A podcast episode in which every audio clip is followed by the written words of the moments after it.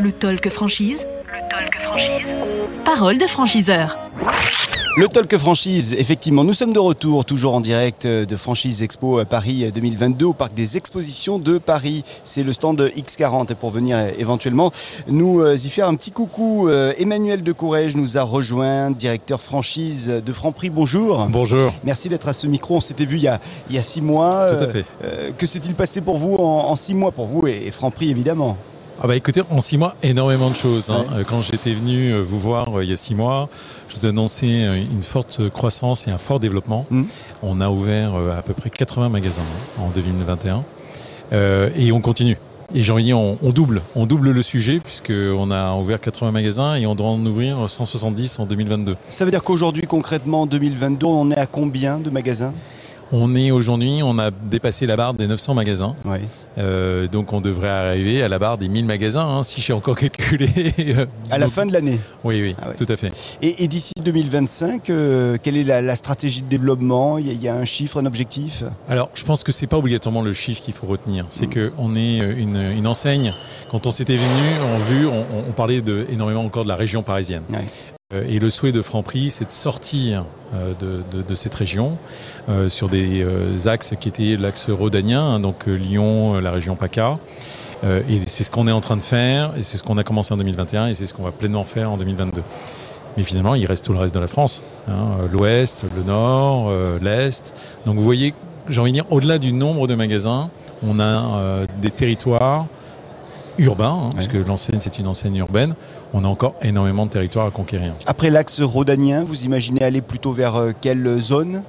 Écoutez, si je fais un peu le tour du salon hein, qui vient de s'écouler, on a des franchisés qui viennent pour Bordeaux, pour ouais. Toulouse, pour Rennes, pour Caen, Rouen, alors finalement c'est pas très loin, mais et là on est pleinement apte à les accompagner. Puisqu'on a mis des équipes, on a une direction expansion qui trouve les sites, donc on va pouvoir accompagner sérieusement tous ces candidats. En général, c'est des superficies de combien un Franprix en région ? Un magasin, en moyenne, il fait 300 mètres carrés. Ok. Voilà, donc j'ai envie de dire, c'est toujours les effets de moyenne, hein, mais qu'on soit en province ou en région parisienne, on souhaite garder la même typologie. C'est la même taille. Oui, la même taille. D'accord. Après, ce sera l'offre qu'on va un peu adapter, les services bien évidemment, et puis on s'adapte au niveau local, hein, et même en région parisienne ou à Paris, le magasin qui est en plein 8e, c'est pas le même qui est à Andrézy. Ouais. Donc on sait s'adapter, mais la surface, on essaye de la garder parce que c'est le bon modèle économique, et c'est ce qu'attendent nos franchisés quand ils nous rejoignent, c'est d'avoir un modèle économique rentable qui dure dans le temps, et là on s'astreint. On essaye de ne pas trop s'éparpiller pour offrir le bon modèle à chacun de nos franchisés. On reste également sur des magasins de proximité, des magasins de centre-ville ? Oui, alors très clairement parce que c'est le cœur de cible de Franprix. Pour autant, on a sur des magasins un peu plus grands, de 400 à 450 mètres carrés, on pourrait avoir des tout petits supermarchés dans lesquels le service est peut-être un peu plus développé.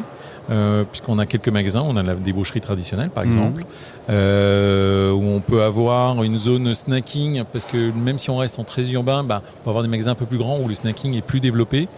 Donc on sait avoir des offres, notamment sur l'offre, je pense, non alimentaire, qu'on a pas mal travaillé ces dernières années, ouais. Avec des offres Emma ou Decathlon, hein, que vous pouvez trouver chez Franprix, ouais. Qui permettent d'avoir une offre plus riche, et donc sur des magasins un peu plus grands, et qui puissent offrir finalement une gamme assez large. Donc on s'adapte finalement en fonction de la ville dans laquelle on est, la région également. Oui, c'est exactement ça. Bien, vous recherchez finalement, alors à la fois sur ce salon et puis de manière générale, quel type de franchisé ? Alors on recherche des franchisés qui soient des opérateurs. Ouais. Ça c'est fondamental dans notre métier. Pour d'une part avoir des franchisés avec qui on peut se collaborer. C'est pas qu'une question d'investissement. C'est d'abord de bien connaître le tissu local. La réussite avec le franchisé, quand on a trouvé le site, c'est de le définir ensemble, l'offre qu'on va y mettre, les services qu'on va y mettre. Et donc, il faut que ce soit un opérateur. Ouais. Alors qu'après, quand il est plusieurs magasins, il est une équipe dédiée et qu'ils sont moins dans le magasin bien évidemment, hein, ça va sous le sens, mais on veut quand même quelqu'un qui soit inscrit au niveau local, qui puisse être notre principal relais, celui qui porte l'enseigne au cœur de son quartier, certes, mais peut-être au niveau d'une ville, ça c'est indispensable. Donc pas des investisseurs purs et durs, hein, j'ai envie de dire. Non, hein, voilà, non. Et notre métier de grand distributeur, on est des métiers de volume, mais des métiers où la marge, il faut savoir clairement la tenir pour pouvoir avoir son business plan tel qu'on l'a vu ensemble. Donc il faut que ce soit quelqu'un qui soit investi au quotidien. Vous évoquez également le fait que ça soit des personnes qui soient implantées localement. Ça veut dire que quelqu'un qui arriverait d'une région pour peut-être aller vers une autre région, ça ne serait pas forcément une priorité de franchisé. Alors, j'ai envie de dire oui naturellement, mais pas que. Et là, vous me faites penser, on a vu quelques candidats qui sont dans des projets, ils sortent d'un monde salarial, ils veulent revenir, j'ai envie de dire, dans leur région. Ouais. Et là, je trouve ça très intéressant parce que d'une part, ils connaissent la région d'où ils viennent et ils veulent s'y implanter. Retour aux sources. Voilà. Et dans un monde après confinement, on a quand même pas mal de projets comme ça et je trouve que c'est très intéressant parce que ce sont des gens qui sont attachés à leur région, attachés à leur ville. Et c'est ça qu'on veut, parce que pour être commerçant, il faut être attaché à son lieu. Ouais. Et donc, si on peut accompagner ce projet-là, bah, j'ai envie de dire, on a tout gagné. Donc oui, le local, généralement, est celui qui est prépondérant dans les candidats qu'on voit, mais on a aussi des gens en reconversion, et c'est souvent le propre aussi de la franchise, hein, c'est d'avoir des gens en reconversion. Accompagnement, vous l'avez dit, pour la recherche des locaux, accompagnement aussi pour la recherche du financement ? Alors oui. Parce qu'on travaille avec des partenaires. Ce qui est important, nous, en tant que franchiseurs, c'est de pouvoir emporter un peu la panoplie. C'est ce que vient rechercher un candidat dans une enseigne. C'est bien évidemment, nous, on peut apporter le site. On l'aide, d'ailleurs, dans les négociations avec le bailleur. C'est ce qu'on apporte aussi. Mais on a aussi le sujet de financement. On a un courtier avec qui on travaille, avec une banque partenaire aussi, pour que ça aille vite. Parce que c'est aussi ça le sujet, c'est que quand aujourd'hui il y a une concurrence sur le monde alimentaire, c'est celui qui prend le site et le bon emplacement. Donc nous on va assez vite avec le bailleur, mais il faut que le financement aille très vite derrière. Donc le fait d'avoir des partenaires aide au sujet. En général, ça prend combien de temps du moment où on se dit ça y est en tant que franchisé, ça y est je me lance, jusqu'au moment où ça y est le magasin est là et c'est la première journée d'ouverture?